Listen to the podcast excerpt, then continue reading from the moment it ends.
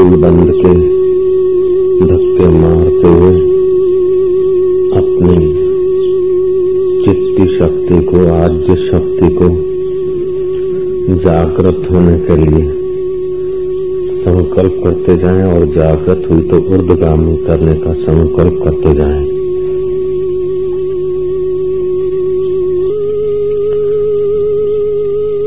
यह ज्ञानेश्वरी गीता में बड़े रोचक और आकर्षक ढंग से इसका बयान हुआ है। और योगी और भक्त और लोग अपने अपने ढंग से साधना करते हैं तब तक। वे करते ही रहते हैं जब तक इस कुंडली योग के राजमार्ग पर नहीं पहुँचे हैं। और साधन करने पड़ते हैं कुंडली योग। एक ऐसा अनोखा मार्ग है जो ये महामाया आद्य शक्ति जागृत हो जाती तो साधन करने नहीं पड़ते, विकार छोड़ने नहीं पड़ते हैं। विकार अपने आप छूटने लगते हैं, साधन अपने आप होने लगते हैं। ये महामाया आदि शक्ति, दुखी को आश्वासन और चुप को हास्य, रोगी को निरोगता, दुर्बल को बल निसहाय को उत्साह विद्वान को विश्रांति और अविद्वान को अन अलौकिक विद्या का दान करने वाली महामाया है। अनपथ के भीतर भी अगर जग जाए तो वो वाल्मीकि रामायण लिख सकते हैं। वो कुरान बोल सकते हैं और वो बीजक बोल सकते हैं। ये ऐसी महामाया है तत्व ज्ञान तो अंतकरण शुद्धि के बाद आता है। लेकिन ये कुंडली लोग योग तो शुद्धि और अशुद्धि की परवाह नहीं करता। ये उम्र की छोटी बड़ी उम्र की परवाह नहीं करता। सदचरित्रवान है या दुष्चरित्रवान है, उसकी परवाह नहीं करता। ये तो आद्य शक्ति महामाया। मैले कुचले बेटे को साफ़ सुथरा करती है और साफ़ सुथरे को प्रसाद दिलाती है, खिलाती है, स्नेह करती है। ये अपने बालक के गुण दोष नहीं निहारती अपने वात्सल्य भाव से। अपने बालक को गोद में उठा लेती है। और उस बालक को अपने से भी सुंदर और सुहावना करने में ये आद्य शक्ति माँ मानती है। जिसके भीतर ये मातृ की शक्ति जागृत हुई, वह योगी भक्ति रस से, प्रेम रस से, ज्ञान की ऊंचाई से शोभायमान होने लगते हैं। ये महामाया आद्य शक्ति की जागृति, अर्चना और उपासना के लिए बाह्य का दिया और अगरबत्ती की आवश्यकता नहीं पड़ती। बाह्य साधनों की इतनी आवश्यकता नहीं पड़ती, केवल इस मातृ के चरणों में। तुम जैसे भी हो, ऐसे ही स्वीकार हो जाते हो, केवल उस माँ को कहो कि, माँ, हम जैसे हैं, तेरे हैं। इसी को चित्त शक्ति बोलते हैं। और इसी ध्यान को सिद्ध योग भी बोलते हैं। ज्ञानेश्वर महाराज लिखते हैं कि भगवान शंभ सदाशिव, इसी योग के बल से अभी तक समाधि में काकभूषण महाराज ने इसी योग की ऊंचाई पर जाने से कई अवतार देखे, कई परले देखे और कई युग युगांतर देखे।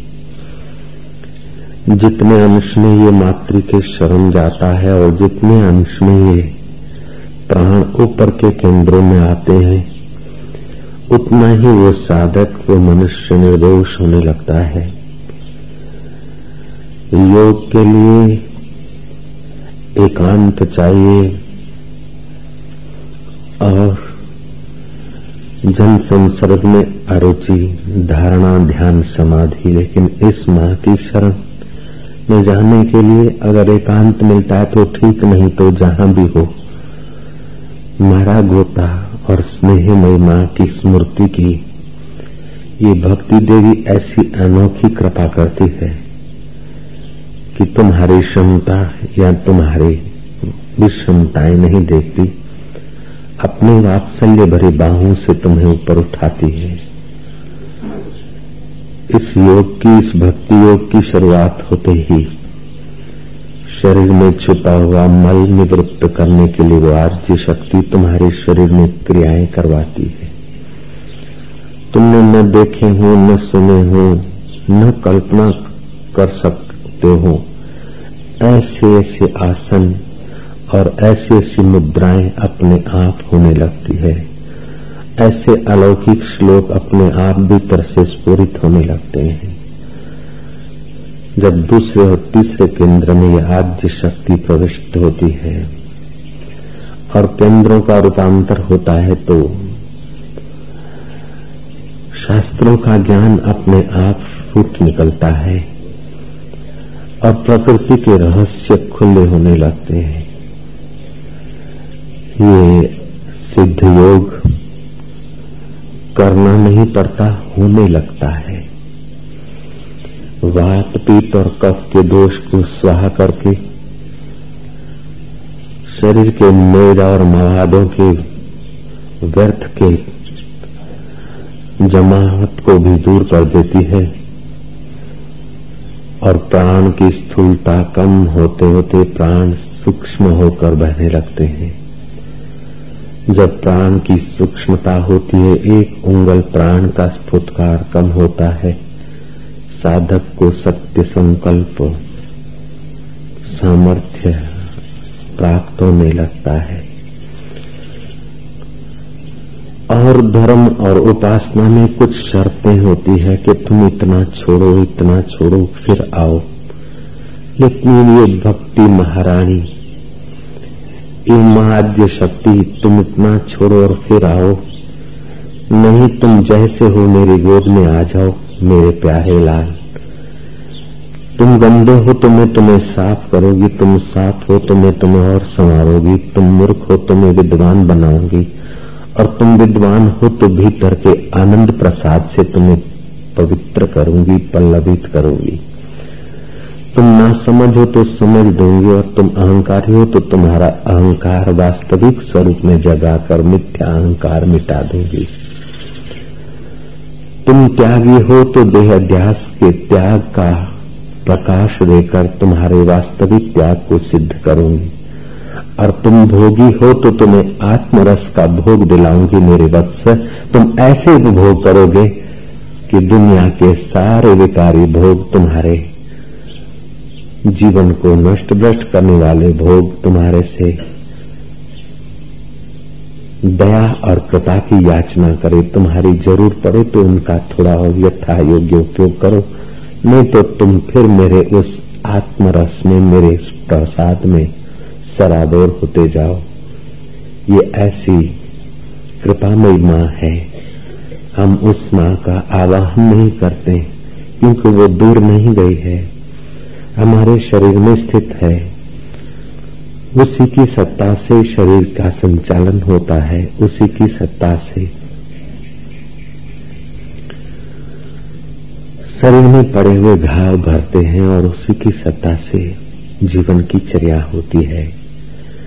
आंशिक रूप से हम उसकी सत्ता लेते हैं। अब तो अपने मैं को उस मातृ की कृपा में डुबाते हुए, उस माँ को स्नेहमयी करुणामयी उस चित्त शक्ति कुंडलनी शक्ति आदि शक्ति जगदम्बा को। स्नेहपूर्वक प्रार्थना करते कि माँ, हम जैसे हैं, तैसे हैं। तेरे हैं तू गुरु रूप में भी होती है, शिव रूप में भी होती है और मातृ रूप में भी होती है। हे माँ, तेरे अनंत अनंत रूप, अनंत अनंत ब्रह्मांडों को संचालित करने की जो जो सत्ता है उसी को चिट्टी बोलते ही कीड़ी से लेकर ब्रह्मा तक के तन में विराजमान है। जितना जितना जीव इसके करीब होता है, जितना जितना जीव अपना मैं और मेरा मिटाता है, उतना उतना उसकी अंतर यात्रा होकर ये आदि शक्ति के प्रभाव का उसको साक्षात होता है। वह चित्त शक्ति साधकों के पाप को तो यूँ भस्म करती है जैसे अग्नि। नहीं सोचती कि ये किसके घर की लकड़ियाँ हैं और किसके घर के कंधे हैं। अग्नि तो स्वाह करती है। ऐसे ये चित्त शक्ति जागृत होते ही। दोषी के दोषों को भस्म करती, रोगी के रोग को भस्म करती है। अहंकारी के अहंकार को भस्म करती है। विषादी के विषाद को खा जाती है। प्रमादी के प्रमाद को पलायन कर देती है। और तो क्या कहे, ऐसा कोई दोष नहीं जो कि इस परा अम्बा पराशक्ति से ज़्यादा हो। हम उसी की उपासना करके परात्पर ब्रह्म पराशक्ति चित्त शक्ति चिरावली चेतना एक प्रसाद से पावन हो रहे हैं।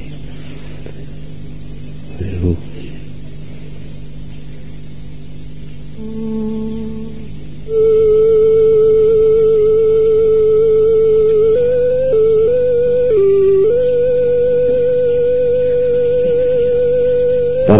जाने के लिए पासपोर्ट चाहिए, वीज़ा चाहिए, टिकट चाहिए, धन कमाने के लिए और धन चाहिए, नौकरी पाने के लिए प्रमाण पत्र चाहिए। भोजन पाने के लिए भोजन बनाने के सामग्री और बनाने वाले चाहिए। लेकिन सब कुछ पाने के लिए कुछ नहीं चाहिए। सब कुछ पाने के लिए केवल बस जिससे सब कुछ है, उसकी प्रीति, और वह प्रीति तुम्हारे हृदय में छुपी है।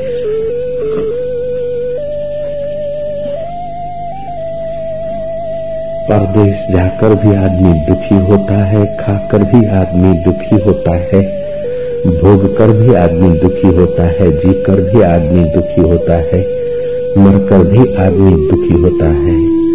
लेकिन जिसकी ये चित्त शक्ति जागृत हो गई।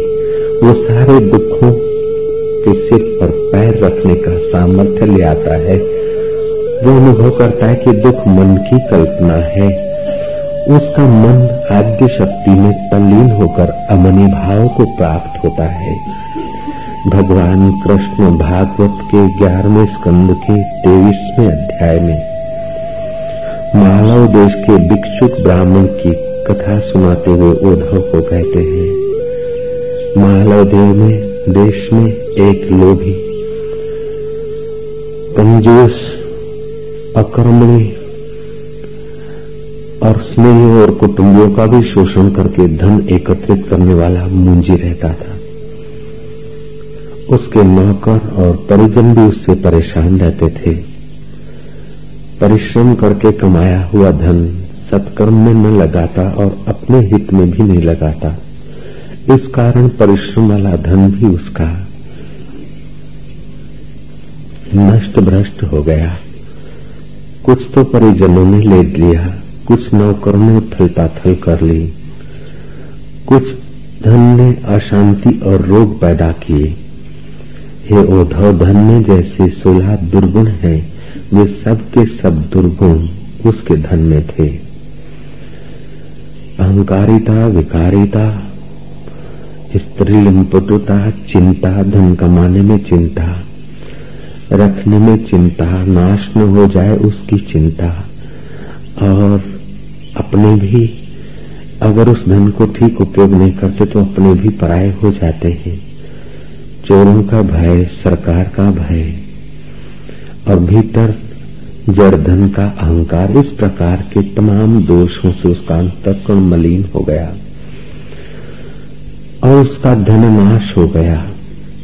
परिजनों ने उसका त्याग कर दिया। बाकी धन बचा। कुछ राजा ने छीन लिया तो कुछ आग में जला दिया तो बाकी थोड़ा जो बचा, वो रोगों ने स्वाहा कर लिया। श्री कृष्ण कहते हैं उद्धव उस मालव देश के कंजूस, भिक्षुक ब्राह्मण का धन जब नाश हुआ, विलाप करते करते अनजाने में वो सुन्न हो गया। अनजाने में वो अपनी उस चित्त शक्ति महामाया कुंडली के गोद में पहुँच गया। सुनसान अवस्था में चला गया। उस हारे को आश्रय, उस थके को आश्वासन और अज्ञानी को ज्ञान देने वाली माँ चित्त शक्ति जागृत हुई उसकी और उसकी बुद्धि में प्रकाश हुआ।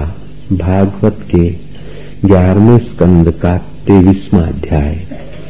उस भिक्षुक ब्राह्मण के चित्त में ये विचार उठा के है रे है मैंने इस नश्वर धन को अर्जन करने में पूरी ज़िंदगी बर्बाद कर दी और इसी धन ने मुझे शोक और शोभ दिया। छोड़कर मरता तो प्रेत होकर भटकता और जीते जी छिना गया। अच्छा हुआ मुझे वैराग्य प्राप्त हुआ। वैराग्य दो प्रकार का होता है। एक पर वैराग्य, दूसरा अपर वैराग्य। अपर वैराग्य में चार भाग होते हैं। अपर वैराग्य में यतमान व्यतिरेक एक इंद्रिय और वशिकार वैराग्य होता है। और पर वैराग्य अगर प्राप्त हो जाए, वो ज्ञान के बाद प्राप्त होता है, साधना की ऊंचाई के बाद, भक्ति की ऊंचाई जब प्राप्त होती है, तब पर वैराग्य प्राप्त होता है। इसी को गीता में कहा, मद भक्ति लभते पराम। परा भक्ति प्राप्त हो जाती। अपर वैराग्य चार प्रकार का होता है। समाज में कोई धन हानि हो गई, मान हानि हो गई, पुत्र हानि या पति हानि या पत्नी हानि हो गई, या और कोई विघ्न मुसीबत आए देखा के संसार में कोई किसी का नहीं। हाय रे हाय संसार। हे नश्वर संसार बाद संसार, हम तेरा सहारा लेकर अपनी ज़िंदगी बर्बाद कर रहे थे। हाय रे हाय। ये वैराग्य आएगा तो सही, लेकिन इसको टिकाने के लिए अगर भक्ति महारानी की शरण नहीं जाता, उस चित्ती की शरण नहीं जाता, सदगुरु की शरण नहीं जाता तो वैराग्य आया ओस की बूंद की नाई फिर समाप्त हो गया। धन हानि हो गई, थोड़ा वैराग्य आया मान हानि हो गई। मित्रों ने, परिजनों ने धोखा दिया, थोड़ा वैराग्य आया। फिर दूसरे कोई मित्र मिल गए, वैराग्य की जगह पूरी हो गई। धन मिल गया, वैराग्य की जगह पूरी हो गई।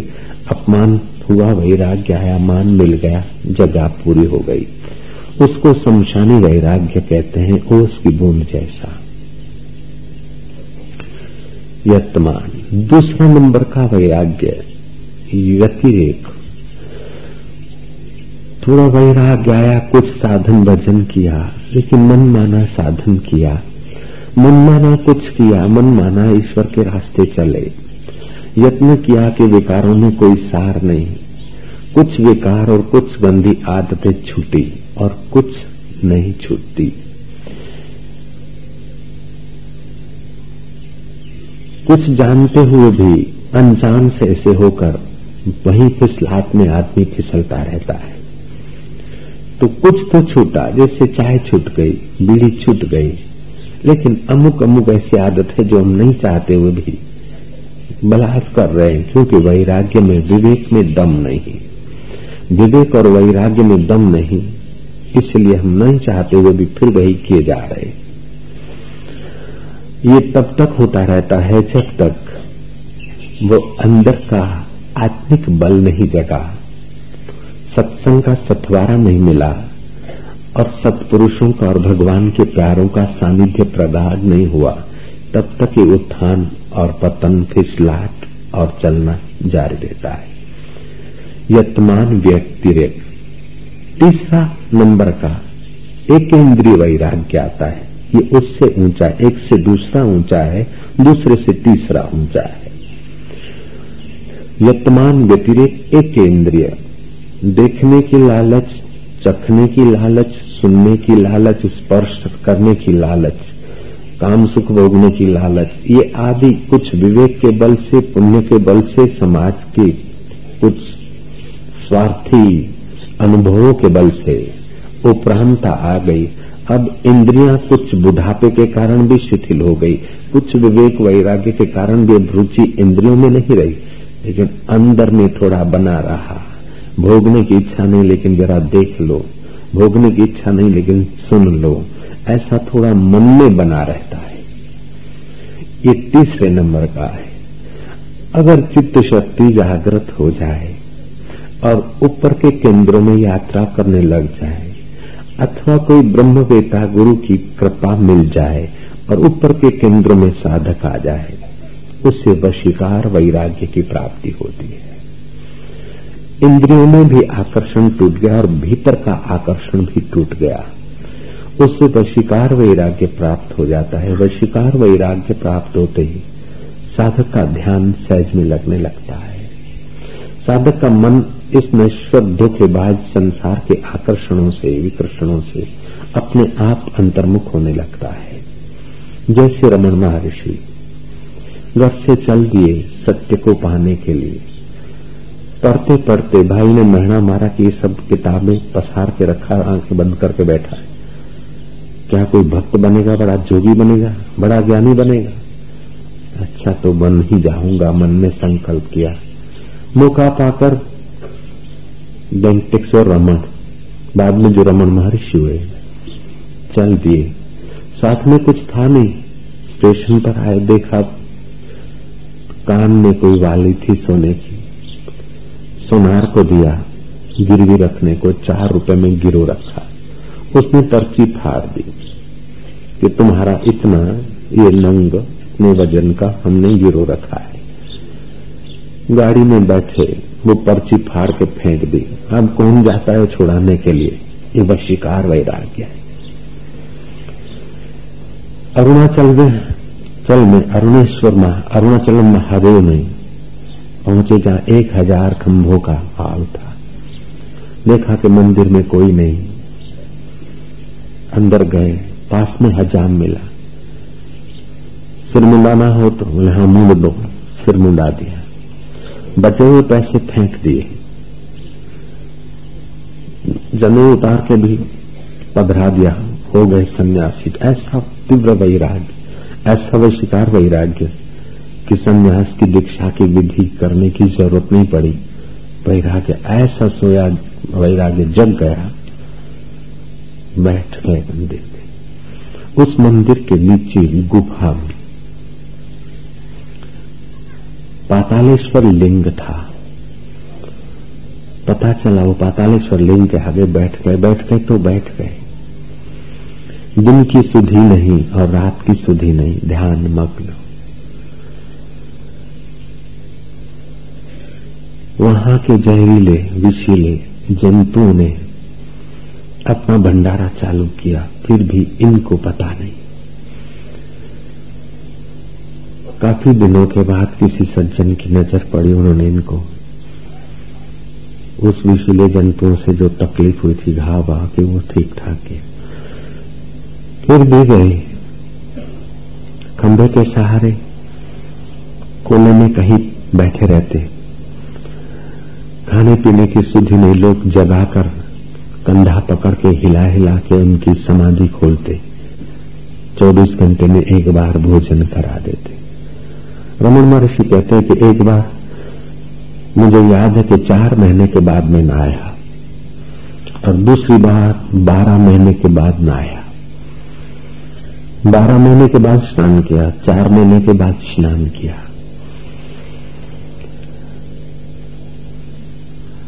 अठारह महीने के बाद हजामत कराई, सिर में कंकर, बाल।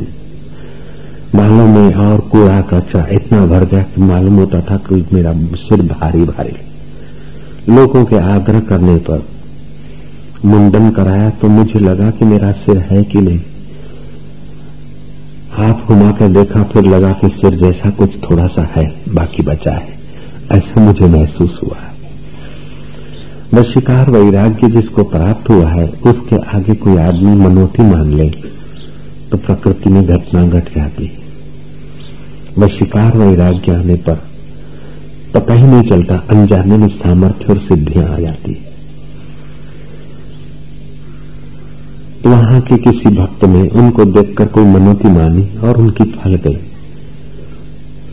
वो पूजा की थाली लेकर उनका पूजन करने को आए। वैराग्य ऐसा जोरों का। कि पूजा की थाली धर के वो कोई और चीज़ लेने गया तो कोलसे से दीवार पे रख दिया कि पूजा और पूजक क्या? अपनी कुछ भाषा में गुनगुनाहट लग दी मतलब पूजा की भी बेपरवाह। बेपरवाही। खान पान की भी बेपरवाही। अंदर का ऐसा रस कि बाहर का पूजा का रस नहीं तो युधिष्ठर ने पूछा, विष्णु पितामह से कि मधु से भी अधिक मीठा क्या है? बोले, मधु से भी अधिक मीठा, अमृत से भी अधिक अमृत प्रशंसा होती है। इन वशिकार वैराग्य जिनको प्राप्त हो गया, उनको पूजा और प्रशंसा भी कुछ नहीं लगती। वशिकार वैराग्य जिस साधक को प्राप्त हो जाए। सामर्थ्य आता है। उसके साथ अगर तत्व तो ज्ञान मिल जाए तत्व तो ज्ञान वो प्रकट होने को ही होता है। तो फिर पर वैराग्य का प्रागत्य होता है। यत्मान व्यतिरेक एकेंद्रीय वशिकार ये अपर वैराग्य के अंतर्गत है। वशिकार वैराग्य दृढ़ होने से वो पर वैराग्य हो जाता है। पर वैराग्य तो बोध होने के बाद होता है साक्षात्कार होने के बाद। मद लग, मद भक्ति लभते पराम गीता में आया। भगवान कृष्ण उद्धव को कह रहे हैं ग्यारहवें स्कंद के तेईसवें अध्याय में कि उस भिक्षुक ब्राह्मण को वैराग्य प्राप्त हुआ। जैसे यतमान प्राप्त हुआ और विवेक का उपयोग करे तो व्यतिरेक हो जाएगा। व्यतिरेक की सुरक्षा करे तो एक इंद्रिय में पहुँच जाएगा। एक, एकेंद्रीय वैराग्य की अगर सुरक्षा हो जाती है तो वह शिकार वैराग्य प्राप्त हो जाएगा। वह शिकार वैराग्य जिस भूतपूर्व जो भिक्षुक, कंजूस था, क्रूर था, कुटुंबियों ने त्याग दिया, सारे दोषों का घर था, लेकिन जिसको वैराग्य प्राप्त हुआ है, उसकी गाथा भगवान कृष्ण अर्जुन को सुना रहे हैं और मैं तुमको सुना रहा क्यों गीता का ये वचन सार्थक नहीं? कितना सुंदर वचन है। अपीचे दुराचारे भ्यो पापे भ्यो पाप कृतम। दुराचारी हो पापियों में भी पाप कृतम हो। प्रिय, प्रियतर, प्रियतम, ऐसे कृत, कृततर और कृतम, ऐसा पापी हो। फिर भी इस ज्ञान की शरण आ जाता है। इस चिदावली जगदम्बा आदि शक्ति चित्ती के शरण आ जाता है। साधु रे। वो साधु जैसा हो जाता। बालिया लूटारा वाल्मीकि ऋषि। धन्ना जाट महाभक्त।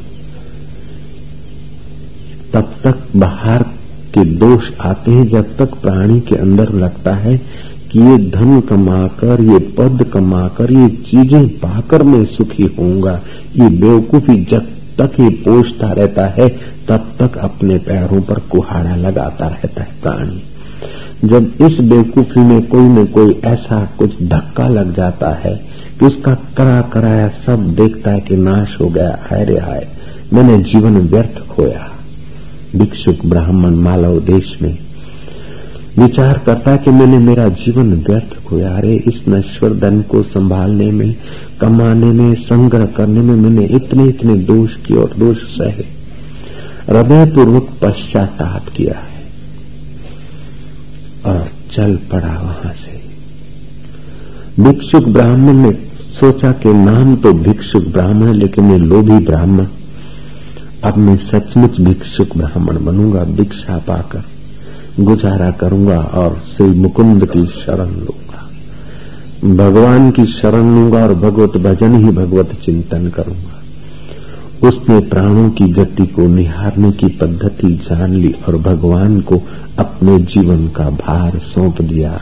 बपू प्रारब्ध पोषते, शरीर का पोषण प्रारब्ध करता है। हज़ार साधन सुविधाएँ तुम रखो जितना प्रारब्ध में अन्न जल है, उतना ही खाओगे, बाकी के नौकर चाकर मज़ा उड़ाएँगे। जय श्री कृष्ण।